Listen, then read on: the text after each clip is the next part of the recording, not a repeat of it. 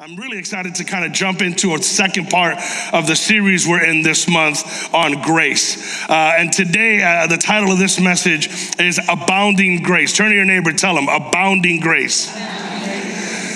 Now, we don't use that word abounding much anymore, but I'm going to get into it in just a moment. But as I was going through this, I think it's important to kind of go all the way back to the basics so that everyone is on the same page. And when you read scripture, when you read the Bible, it's important to understand that the Bible is not one book. It's a collection of books. It's sixty-six books that are broken down into two categories, an Old Testament and a New Testament. A testament is a will or a covenant, or in simplest terms, a promise. It's a contract that God made with his people. And in the Old Testament, there was a contract that we would describe as the law. God gave them a set of rules and regulations, laws that they were to abide by and to live by strictly in order to be in right standing with God. The law was literally impossible to fulfill, and that was kind of the point. The point of the law is to show you that you could never fulfill the law, that to be righteous in God's eyes is an impossibility for humanity within its own strength. No man can be righteous enough to atone for one's own sin. And so what the New Testament is and why it's so critical is it's not an abolishment or an erase of the Old Testament, but a fulfillment of the Old Testament. You and I could not fulfill the law, so Jesus Christ came, lived a perfect life, fulfilled the law, and paid the penalty for our sin that was under the law. The Bible says the price for sin is death. Under the law, there had to be a penalty for your sin. And so we can't escape that penalty, but Jesus came and paid for that penalty. And now we are no longer living under the law, but under the grace of God who paid the price for us. In other words, it's not by our own efforts, it's not by our own strength, but by God's grace that we now have a relationship with God. So no one can boast about it. No one can brag about it. Nobody can say, well, I've earned more salvation than you have. We are all saved under the same amazing grace, which is God in his infinite wisdom and love decided to pay that price for you and I. Amen. That's what that means. That's essentially what the Bible is all about. Amen. So why is that so important? Because you can't really understand and appreciate grace if you don't understand what it means to not be able to fulfill law. Let's go back. Last week we talked a little bit about this in Romans chapter five, verse eighteen through nineteen. It says, therefore, as one trespass led to condemnation for all men, talking about Adam, sin entered into the world, so one act of righteousness leads to justification and life for all men, talking about Jesus. For as by one man's disobedience, the many were made sinners, so by the one man's obedience, the many will be made righteous. And so we had no choice in sin that's inherent to us as a result of the original sin of Adam, but that, like we talked about last week, may seem unfair until until you realize that Jesus, another one man, pays the price for all of us. So yes, we're all entered into sin at birth, but we all have an opportunity to be born again by accepting the grace of God and all that he has done for us. So, so that part is what we were talking about last week. But this week, I want to look at the next couple of verses, verse twenty through twenty-one. It says, now the law came in to increase the trespass, but where sin increased, grace abounded all the more, so that as sin reigned in death, grace might also reign through righteousness, leading to eternal life through Jesus Christ our Lord. In this scripture, there's a battle between sin and grace. Legalism and grace. And listen, many of us, if, if we grew up with a, a more legalistic background, this is a challenge for us. Some of you, like in the back of your mind, you won't say it out loud, but in the back of your mind, you are cringing at the fact that I'm wearing a jean jacket right now. And you're like, that's not what pastors wear. I'm like, well, I remember Jesus didn't wear a suit, but I guess somehow in our mentality, I remember when I was in Israel and we were talking, we were like, we were looking at all the Hasidic Jews.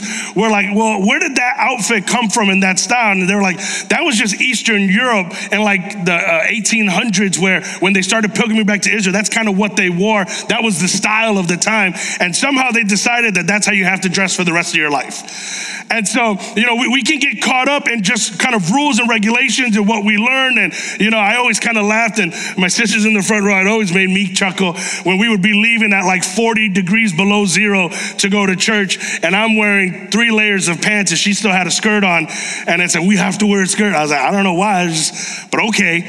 And, and again, that's the mentality that oftentimes we have. And I'm not saying, you know, all rules and regulations are out the window. Obviously, everything we see in the Old Testament is fulfilled in the New Testament. We still need to follow. Like, it's still bad to murder somebody, okay? I'm not saying we throw it all out. It's still bad to covet. It's still bad to have greed. All those things are still in play. But the battle that Paul is arguing with, and many of Paul's scriptures in the book of Ephesus, in Corinthians, in Romans, he is constantly battling with the legalistic mindset of these Jews who have converted to Christianity and are still holding on to the rules and regulations that they believe and they've been taught their whole lives they have to live by. And Paul keeps saying, no, no, no, it's not that. That is not what's going to get you in the good graces of God. It is living under grace. And that's what we're trying to communicate today.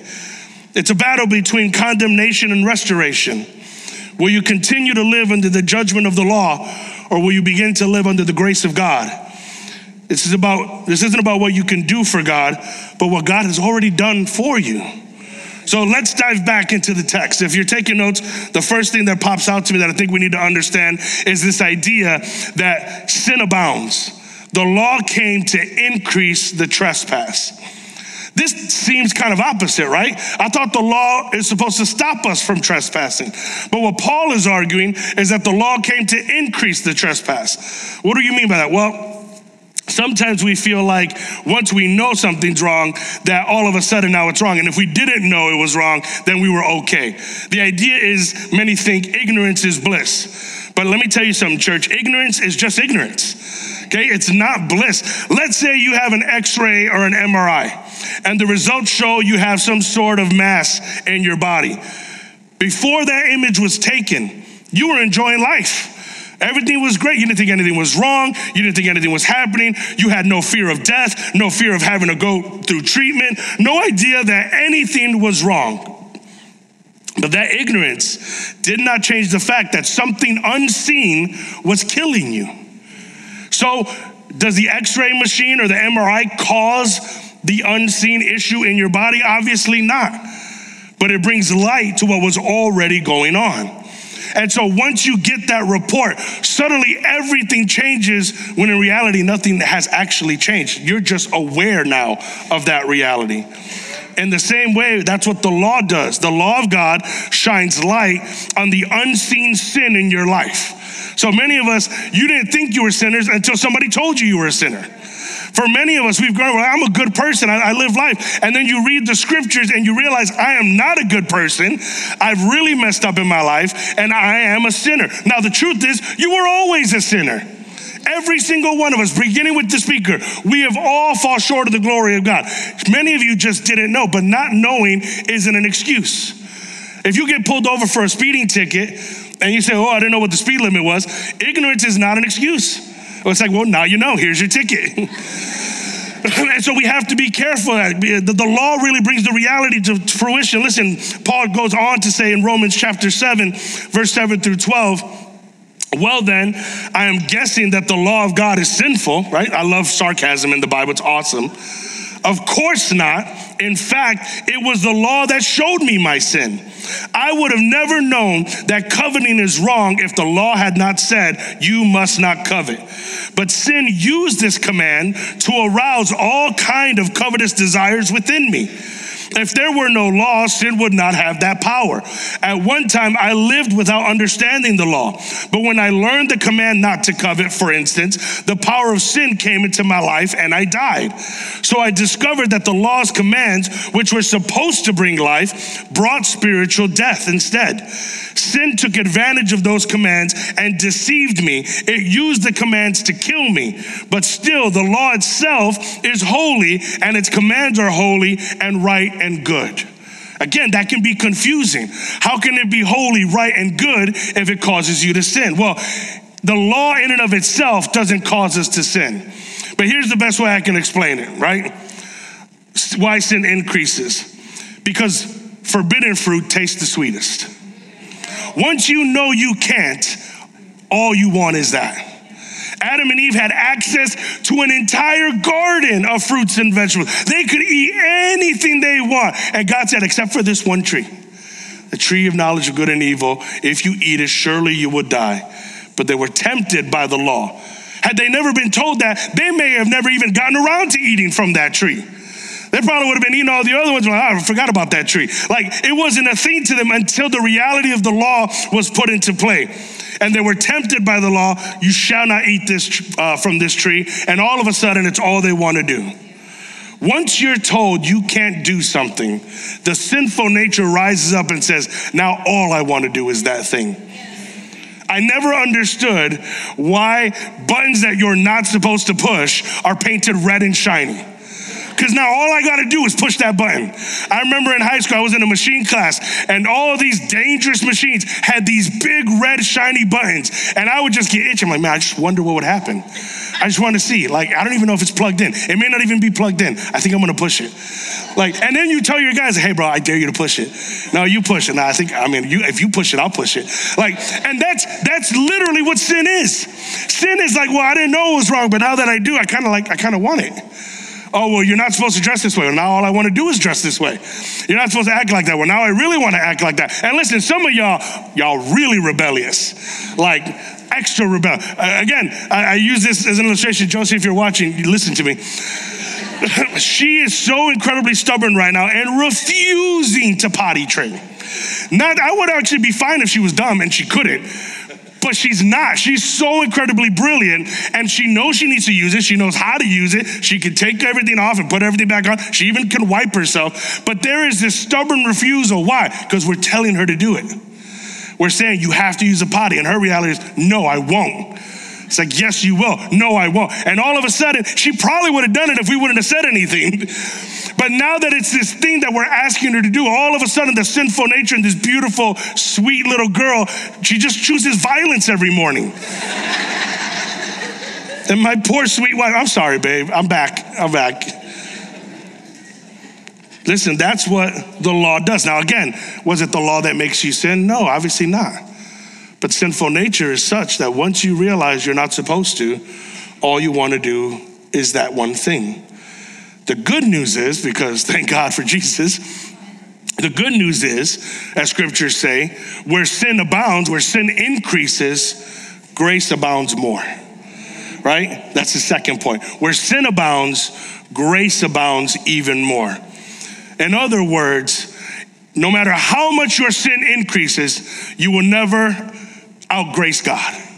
So, well, I got sin up to here. God's like, well, no problem. I got grace up to here. Wherever sin abounds, grace abounds all the more. No matter what's happening, no matter what you're going through, no matter how wicked and disgusting and horrible the sin is, grace is sufficient. Grace abounds above and beyond that. Now, here's why we have a hard time with that. Because we don't think that's fair. And so because we don't think that's fair, we don't even accept it for ourselves. We think, well, no, that person's crossed the line too many times because in our lives, if somebody keeps doing that to us, grace runs out. Right? Again, going back to the potty training. My wife, Monday through Thursday, had a lot of grace. Friday and Saturday, grace ran out. And Josie, Josie pooped one way or the other, okay? It came out of her. And so what happened? She ran out of grace. And that's human nature. The problem is God is not human nature. And so we think because our grace runs out on people, that God's grace runs out on us. But that's not the truth. That's not what God does. That's, he is not a man, right? He's, he is not like you. His ways are not your ways. His thoughts are not your thoughts. He doesn't approach things the way you approach things.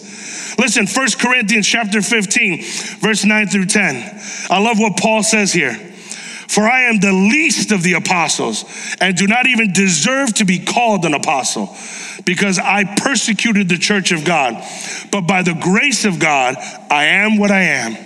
And his grace to me was not without effect. No, I worked harder than all of them, yet not I, but the grace of God that was with me. What is he saying? Paul persecuted the church. Paul, before he was converted, would hunt down Christians and have them killed. Paul had literal blood on his hands. He was a murderer. He, he may not have done it with his own hands, but he caused the death of many of God's people. So Paul recognizes, listen, out of all the sinners, I am chief among them. I am the worst of the worst. Out of all the apostles, I'm the last one. I'm the least of them. Matter of fact, I don't even deserve that. But by the grace of God, I am what I am. Listen, pastors, we, it's nothing special about us. I don't deserve to be a pastor. I haven't earned it. It is by the grace of God. And by the grace of God, I am what I am. Like, and I just accept that in life, and I'm just willing to say yes to that. And again, it's not anything that we can boast about. Now, what Paul says, and we'll get into this a little bit more next week, is because of his grace, there was an effect that happened. Something stirred up, and when he recognized the grace of God, what does he say? I worked harder than all of them, not to earn my place with God, but in response to the grace of God. Because I've been given such amazing grace, I, I feel a debt to that. I feel like I need to live up to that because I'm so incredibly blessed by what God has done that I want to honor him with the life that he's so graciously given me. So uh, this is something that we have to really let sink into our heads because too many of us have completely walked away from the faith because of failures, because of mistakes, because of outright rebellion. Sometimes they're not mistakes, guys. Sometimes you knew what you were going to do and you did it anyway. And so when you go through those moments, you think, well, that was it. That was my chance. I messed up. This is the billionth time I've messed up. And so God's done with me. I don't read anywhere in scripture where he says that. I don't read anywhere in scripture where he says, well, you sinned one hundred twelve times. That was, that was the last one. And now get out of my face. No, no, it's, it's us who reject God. And we'll get into that in a moment. But listen, if there's breath in your lungs, if, there, if you're alive, if you're cognizant, if there's a pulse, grace abounds. No matter what you do, no matter how messed up you are, doesn't mean there's no consequences. There's consequences to your sin, absolutely. But the grace of God will never run out. You cannot, you cannot out-sin the grace of God. We can't sin more than God can forgive, but we can reject his grace and forgiveness. You hear me? We can't sin more than God can forgive, but we can reject his grace and forgiveness. And when we reject God's grace is when sin reigns. Third thing is this, if you're taking notes. The Bible talks about where sin reigns. The word reigns means to rule over, okay? Where, where, where sin has dominion, where sin is in charge. Sin reigns when we choose legalism over grace, right? Sin reigns when we choose legalism over grace. Why? We just talked about it. Where the law increases sin, but grace causes us to want to not sin anymore. And so I've had this in, in all the years that I've done youth ministry. I've always been afraid of this because I've seen this repeated so many times. The parent with the child who is so incredibly overbearing, who doesn't give them any room to breathe, any chance to do anything. They're just locked in a cage because they think if I just lock them away, then everything will be okay. But here's what happens. The second they get a taste of any freedom, they wild out. I mean, just crazy because they've never had it. And so they want, all they want is sin. So when they go to college or when they go to work or when they move out of their house, all of a sudden there is outward rebellion of everything that's been shoved down their throat. Why? Because it was shoved down their throat. Right? If I, like, you might have your favorite food, but if I force feed you that every day, at some point you're going to be disgusted by it. And legalism is this effort to try to do what only God has done for us. And it's always an effort that's going to end in failure. So when you choose legalism, sin is going to reign in that person's life. Sin is going to reign in your life. Because none of us are capable of living righteously before God. That's why we need grace. Listen, Hebrews chapter twelve, verse fifteen says, look after each other so that none of you fails to receive the grace of God. Watch out that no poisonous root of bitterness grows up to trouble you, corrupting many. Pause right there. So that none of you fails to receive the grace of God. See, here's the reality. God gives grace, but you still have to receive it. The sinful nature is natural. We're all born with that. You don't have to receive that. You already have that. But grace has to be received. Grace has to be taken. God offers it, you have to take it. The problem is many of us reject God's grace so that we can do things in our own strength. So if I dress a certain way, if I act a certain way, if I do a certain thing a certain number of times, then that will get me in the right place. That's where a lot of religions fail because a lot of religions are based on effort. Right? Buddhism, if I live this way for a certain amount of time and I deny all self-pleasures, maybe one day I might reach nirvana. And, and there's all these other religions. It's the same way. It's about earning your right. It's about sacrificing yourself to do all these things. Only the God of the Bible, only Christianity, only Jesus Christ says, I already did it for you. You just have to receive what I've done. It's like, it's like if I'm ahead of you in the McDonald's drive-thru and I paid for your meal, you don't got to pay again. You just got to take it and go home.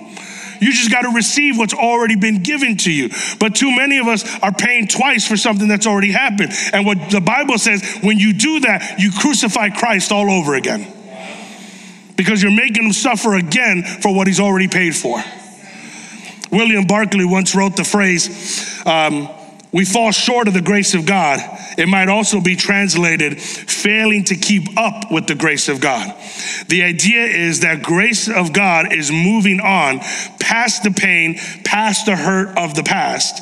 So we should move on also. Grace is constantly moving forward.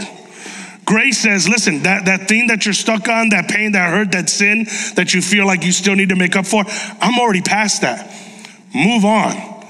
Come with me. Grace is not in one place. Grace takes you from glory to glory. Grace takes you from victory to victory. Grace says, no, no, that's already covered. Get to the next level of this game because you're playing it over and over again.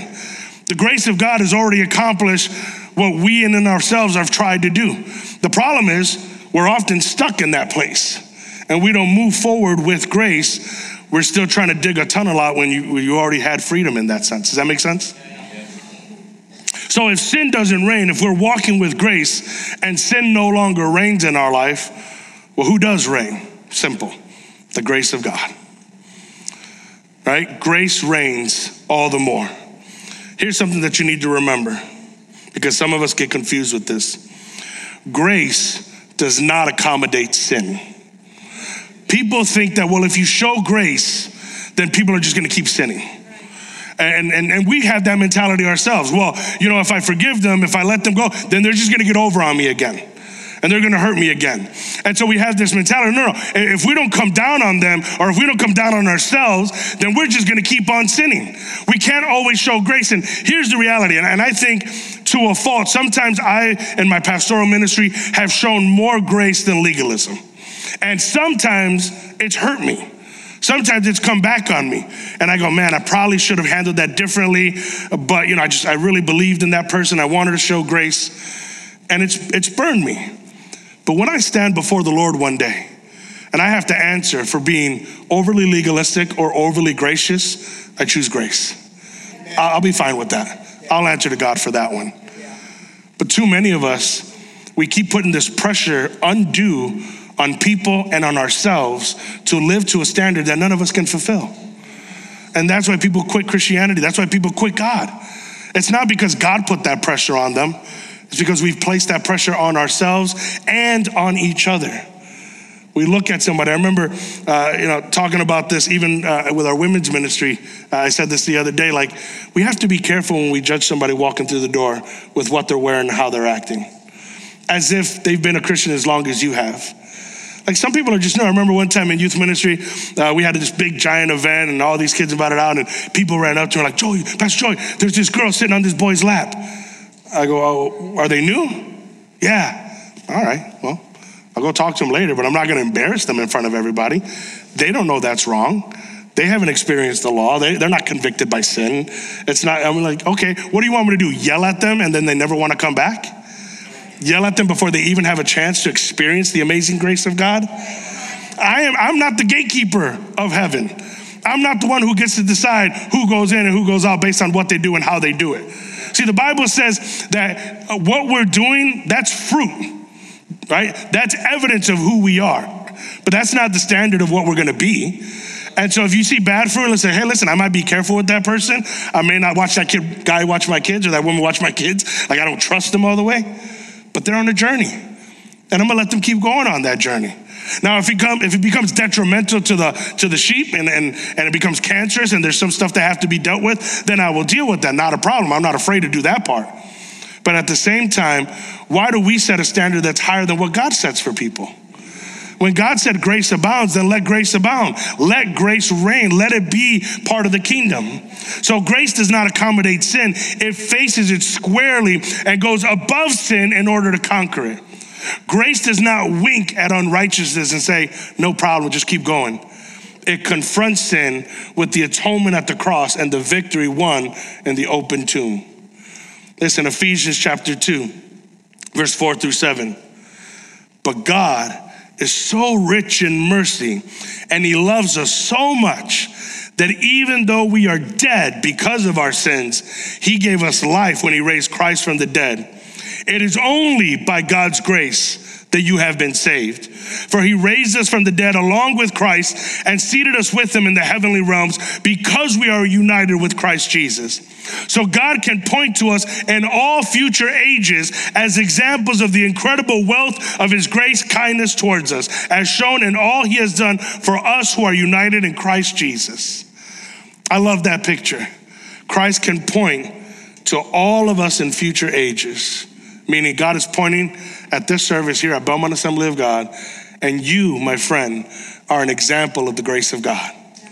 You are a living, walking example of God's grace. This is why, like I said earlier, it's so critical that people know your story, that people know your testimony, so that they can experience the incredible power of grace over your life, so that they can see, wait, wait, you used to do what? You used to be who?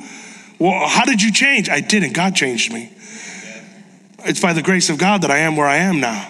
It's by the grace of God, as Paul says, that I am who I am. But you were a drug addict, or you were in gangs, or or you prostituted, or or it can't even, it doesn't even have to be that extreme. It could just be like, well, you were an atheist and you didn't believe, and, and you, well, how all of a sudden, listen, I don't really have a lot of answers except by the grace of God, I am who I am. It's not by my own strength. It was not by my own effort. It was not by my own skills. It is by the grace of God that I am who I am. Listen to me, church. This is important to understand, because on the journey, sometimes we think, well, I failed God. You can't fail God. God's the one who did the work. What you can do is fail to follow God, is to quit, is to give up. That, that can hurt you. Rejecting the grace of God, unwilling to receive the grace of God. But listen, while the law is the standard of righteousness, grace is the source of righteousness. So the law is the standard. This is, this is what it takes to be righteous. But our source of righteousness comes through grace. In other words, righteousness means you are in right standing with God. You, you are in a good standing with the Lord. And we're not in a good standing with the Lord because we're perfect, because no one in this room is. We are in good standing with the Lord because a perfect God, Jesus Christ, stood for us, co-signed on us. While the law defines righteousness, only grace delivers it. It is only by God's grace that you are made righteous with God. The law was never intended to be a means of obtaining grace. It was given to demonstrate to men that grace is desperately needed. That's what that means. It's like you have an insurmountable debt. You owe billions upon billions of dollars. And you look at that debt and you say, there's no way I would ever be able to pay that. And now you know, as a result of that debt, your life is going to be taken.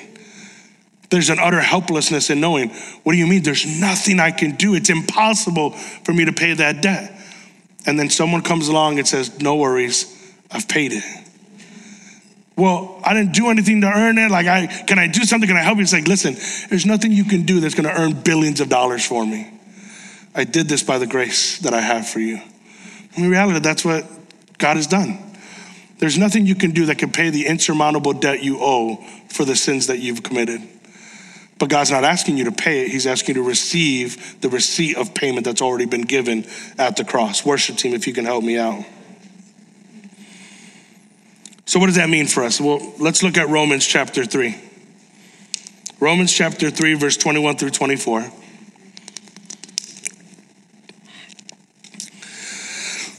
It says, but now God has shown us a way to be made right with him without keeping the requirements of the law, as was promised in the writing of Moses and the prophets long ago.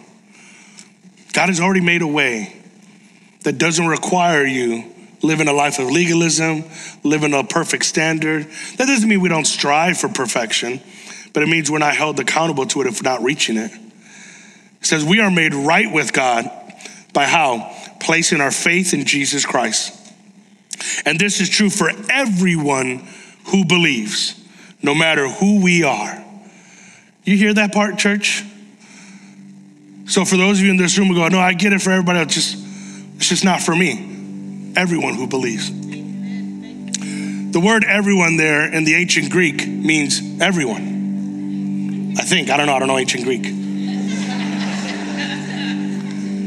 But what I do know is everyone means everyone. Everyone means you. But, but pastor, you, I mean, I really messed up. I, I, I even used to go to church, and I used to do this, and I, and I used to serve in that, and I've turned my back on God, and I've rejected God, and I, I, I, maybe for everybody else, but not for me. Everyone means everyone. Everyone who believes. Do you still believe? Do you still trust? And this is true for everyone who believes, and I love that, no matter who we are.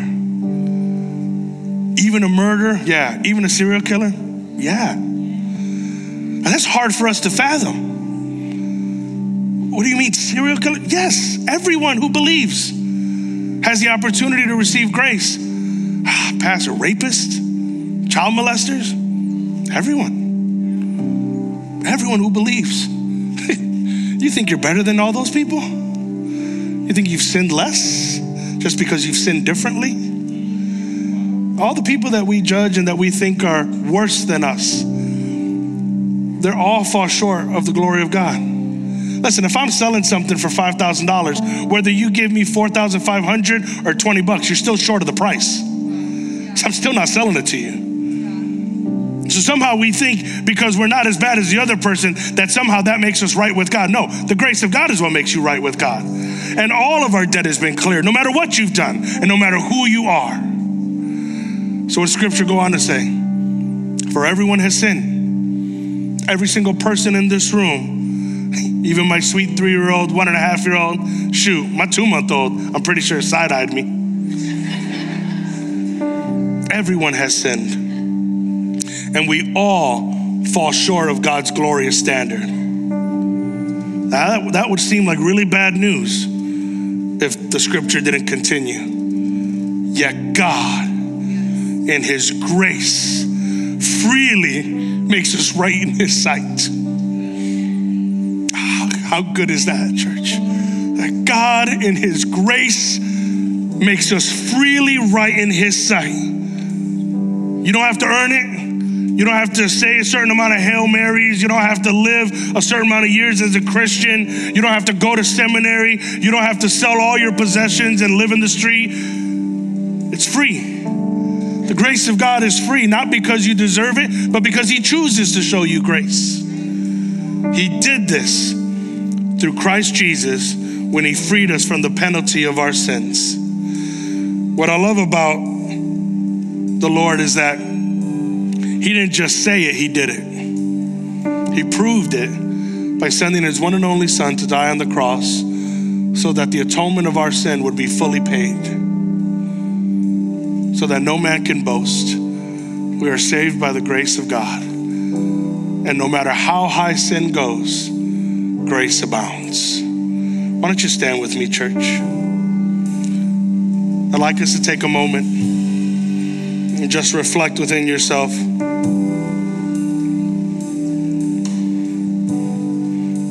In a moment, we're going to pray for us, because I think no matter how long you've been a Christian, it, it can be very easy to start to slide away from grace. And we need to be able to, to receive that afresh and anew every day.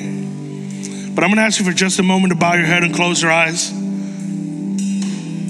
because there might be some people in here who have never received the free grace of God through salvation. It's available to everyone in this room who believes. Now that seems too easy, but I've always said this. It is easy.